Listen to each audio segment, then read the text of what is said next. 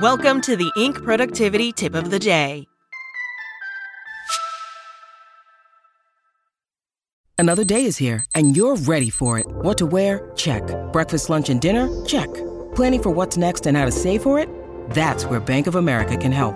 For your financial to dos, Bank of America has experts ready to help get you closer to your goals. Get started at one of our local financial centers or 24-7 in our mobile banking app. Find a location near you at bankofamerica.com slash talk to us. What would you like the power to do? Mobile banking requires downloading the app and is only available for select devices. Message and data rates may apply. Bank of America and a member FDIC. Today's tip. Three companies on the scrappy tactics they used to scale up. From Sarah Lynch. So you started up.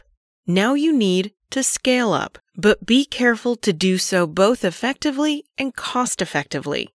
Entrepreneurs will usually look to grow once they've plotted a path toward profitability, accrued enough loyal customers, and reached a sustainable revenue path, according to the financial services platform Stripe. To scale, a company must increase revenue without substantially increasing costs. Its ability to do so will determine how it can increase its client base and boost profits. And with limited capital and resources, entrepreneurs will need to consider the scrappiest ways to get where you need to go, says Karen O'Connor, a clinical associate professor of strategy at Northwestern's Kellogg School of Management and an investor. While the right approach will differ for every company, it could be wise to consider strategic, out of the box approaches to help your business grow. Here's how three startups did it.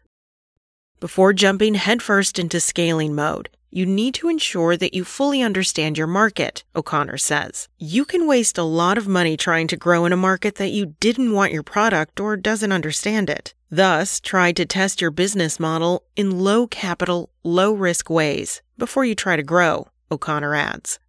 That's the approach that Will Coleman, 39, took with Alto, the Dallas based rideshare company he co founded in 2018. He and his co founder strategically chose to start their business in Dallas, where the costs of hiring drivers and even paying speeding tickets are lower than in other major cities, he says. Additionally, fine tuning the company's model in Dallas helped them shift gears more effectively when the pandemic killed 95% of Alto's revenue in 2020. Quickly, the company needed to expand into other markets to reach a wider swath of consumers, and it worked. Today, Alto is operating in Los Angeles, Miami, Houston, Dallas, and DC. And from 2021 to 2022, the company's revenue surged 241%. But once you start to scale, you need to quickly recognize mistakes and embrace tough decisions to maximize your growth trajectory. Coleman says. In July, Alto pulled out of San Francisco, where it had been operating for a year. Facing stronger headwinds in the city than in any of its other markets, Alto wasn't seeing the right return on investment, he says, and the team chose to maximize efforts in other areas.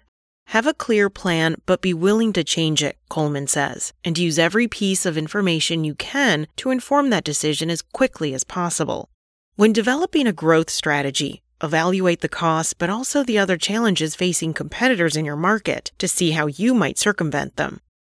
When Fawn Weaver started Uncle Nearest Premium Whiskey in 2016, she saw independent spirit brands dying at the hands of big distributors who didn't do enough to help those brands grow, she says. So instead of banking on one distributor, she built a network of various distributors and she expanded state by state. Most small spirit brands, they're working with one distributor. I'm working with 17, Weaver says. This network allowed her to keep these distributors honest, comparing their sales numbers against each other to push for better support. Within two years, Weaver scaled Uncle Nearest's distribution to all 50 states. And this year, Uncle Nearest projects $200 million in revenue. When you're an independent, you don't have any power unless you make that power, Weaver says. Taking a more unconventional route will likely require more work. Working with 17 distributors means navigating 17 different systems instead of one, Weaver says. So she has a chief business officer and two senior vice presidents dedicated to managing those relationships. Still, she says, the effort is worth it and has allowed her company to flourish. Every industry is going to have a different solution. You just have to be willing to do the hard part, Weaver says. Scaling requires onboarding new team members, managing capital, increasing marketing efforts, and more. And you might find yourself in over your head. Instead of trying to chase every opportunity, define exactly who you want to target and how, O'Connor says. You have to figure out which are the best opportunities and take your time doing that. For GreenPal, the Nashville, Tennessee based on demand lawn mowing platform, marketing efforts fell flat for the first few years after the company's founding in 2012, says co founder and CEO Bryan Clayton, 43. The company poured thousands of dollars into paid campaigns with paltry results. Still, in its sixth year, the company doubled down on its search engine optimization tactics and content marketing. How do we carpet the internet with our content? And how do we tune that content to solve people's problems? And then how do we spread word of mouth?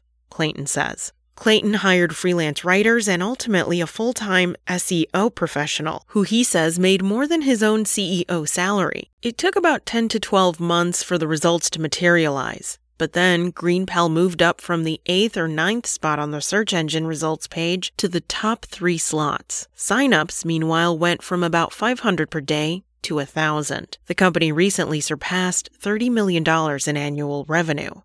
GreenPal saw success because it narrowed its focus and went all in on that approach, Clayton contends. Be willing to throw everything you got at it, he says, and then be willing to play the long game.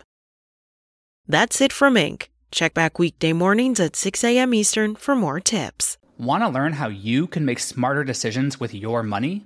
Well, I've got the podcast for you. I'm Sean Pyles, and I host NerdWallet's Smart Money Podcast.